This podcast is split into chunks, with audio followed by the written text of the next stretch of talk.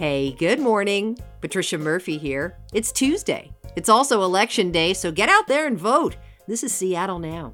Grizzly bears are considered functionally extinct in Washington state because no one's seen a grizzly here for decades. But a new federal plan could bring large brown bears back to the North Cascades wilderness. Ecologist Chris Morgan is here to explain why he thinks it's a good idea and why some people don't care for the plan. But first, let's get you caught up. Hundreds of protesters blocked road traffic at the port of Tacoma yesterday to stop what organizers believe to be a military ship sent to deliver aid to Israel. KUOW has not been able to confirm any information around a pickup of military supplies at Tacoma's port. Protesters shut down lanes of traffic and multiple gates at the port with their cars, forcing ship workers to turn around. The boat came to Tacoma's port from Oakland after protests there delayed it for nine hours. Seattle police say they've arrested the driver of a sedan that collided with a King County bus Saturday afternoon in Belltown. A woman on the sidewalk next to the crash was killed. SPD says the 31 year old man will be booked into jail on investigation of vehicular homicide after he's medically cleared from Harborview Medical Center. Eight other people, including the bus driver and passengers, were injured.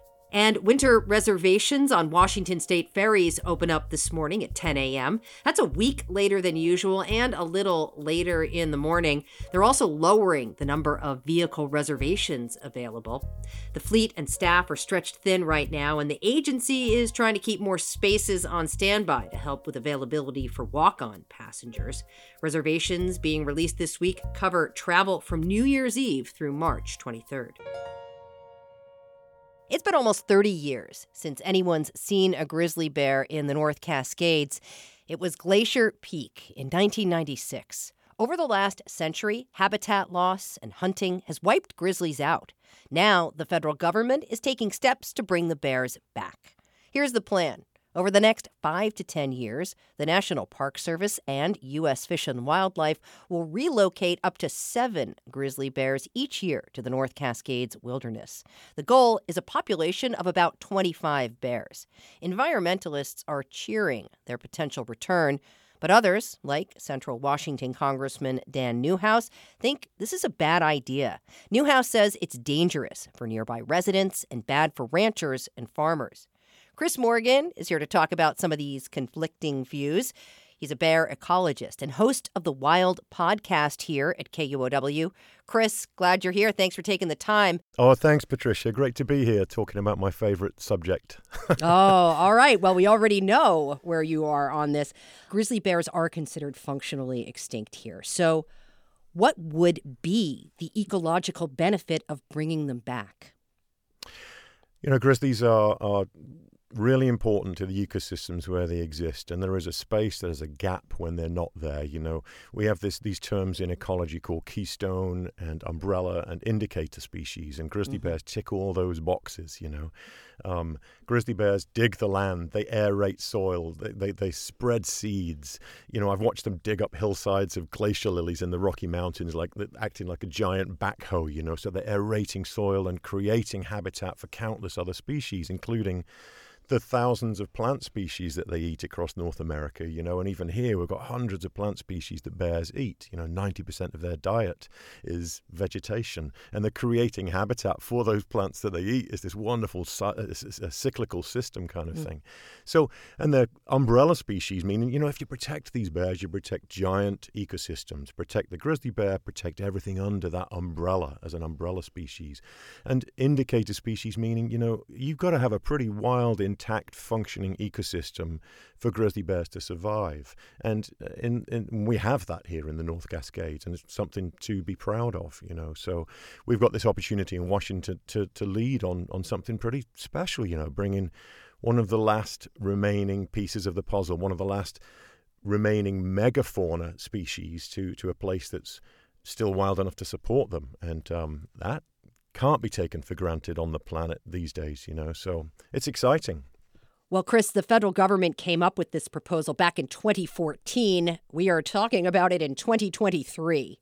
Why so long? Actually, it's been way longer than that, almost. You know, I mean, I've been here involved in this issue for 25 years. Wow. Uh, there were people involved in it for decades before I arrived on the scene, and so you know, it, it's it's really interesting. It's got nothing to do with habitat. It's got nothing to do with science. There's a lot of great habitat, and there's a lot of amazing science by a lot of very smart biologists that has been done for for decades. And I've worked with many of them very closely and been a part of some of that research. And it's nothing to do with uh, public support. There's tons of that. Um, hmm. It's purely political. Why so political? You know, it's it's funny. I think grizzly bears are a, uh, an easy target. Um, oh and sadly, I think even more so these days, when some people want the divide between people to be even bigger. So it's it's kind of unhealthy, but they're a scapegoat in many ways. You know, I've I've had so many conversations with ranchers and other people in in, in uh, rural areas and grizzly bear country, and this is much as much psychology as it is any ecology or biology, and I find all of it fascinating. You know, the conversations I've had have been amazing over the years. Yeah. Last week, you attended a public comment meeting in Newhalem one of a handful of meetings in the North Cascades area. Let's talk about some of the concerns that people have around grizzly bears coming back. You know, often what happens at some of these meetings is someone stands up at the beginning and says, you know, I think I speak for everybody here when I say we don't want grizzly bears. And meanwhile, the people who do want grizzly bears or are supportive of it, you know, they don't feel that they can speak up and they, they just shuffle their feet a bit and it can be intimidating. They, they, mm. they don't speak up in support of the grizzlies. And so it's definitely, in our experience and through polls, a minority of people that don't want them back. But those concerns have to be addressed. Yes, grizzly bears can be dangerous in the odd circumstances where they're feeling threatened. Uh, but no, grizzly bears are not bad for the economy. They're great for tourism, and it's been proven in many other places. The majority of people do want them back. You know, people want them back for future generations or because they're an important part of, of, of the North Cascades ecosystem. Reasons like this that have been carefully researched and polled over the years. So, but but I do sympathise with people who are feeling threatened by the proposal to bring them back. You know, I think the important thing is for us all to stick to the facts, and that's a good place to start. Yeah, you know, I want to ask you about something you mentioned, and that is about the threat to livestock. Right, cattle farmers, people who have livestock are raising some concerns about whether or not this is a danger to their bottom line because these livestock are for, for profit. What do you actually know about how threatening grizzly bears are to livestock? What can we learn? Well, I've spoken to a lot of cattle ranches in Montana where there are healthy populations of grizzly bears and, mm. and uh, thriving cattle operations. And uh, the, the, the, ranchers that I had spoken to who, li- who live in grizzly habitat, who see grizzly bears frequently, actually didn't mind them and got along just fine. And they had to do things that would help them still stay operating as a cattle rancher in grizzly bear country. But they were happy to do that. They were happy mm-hmm. to live in a wild place, a wild place that's wild enough for grizzlies, and I think that's the bottom line here. You know, I've spoken literally. I spoke to ranchers in Montana who said there's more threat to their calves by rattlesnakes and lightning strikes than there are by grizzly bears, and this is where there were a lot of grizzly bears around. So that kind of puts things in perspective. Sure. All right. Well, that's one side of the concern. The other side is maybe from regular people who what I'm hearing from you may not completely understand grizzly bears, and there may be a little misconception about how they show up in the world for, for people. Yeah, and I've had hundreds, thousands of conversations over the last 25 years with so many different people in the Cascades and the surrounding areas. You know, it doesn't take me long to come to start talking about grizzly bears with people. And uh, a lot of perceptions that are negative towards grizzly bears are based on the fact that people don't understand these creatures. So I spend a lot of my time trying to describe what grizzly bears are, and just as importantly, what, what grizzly bears are not to people. Um, and yes, they can be dangerous animals in certain circumstances, and we shouldn't shy away from that fact. But then again, the media has not been kind to grizzly bears. You know, we hear all the headlines about attacks and negative yeah. encounters. Sure. But I'm also hearing many, many stories over the years of people who have peaceful encounters and, and, and amazing observations of grizzly bears that, that end well for everybody, but they don't make headlines, do they? Do you change people's minds, Chris? I've bellied up in countless saloons in rural towns across the Cascades in Washington state and had the best conversations over a beer And I'm happy if I leave a conversation where someone's initially opposed to grizzly bears and afterwards we're we're saying cheers and okay you've given me something to think about. And i mean that about me too you know? It goes both ways.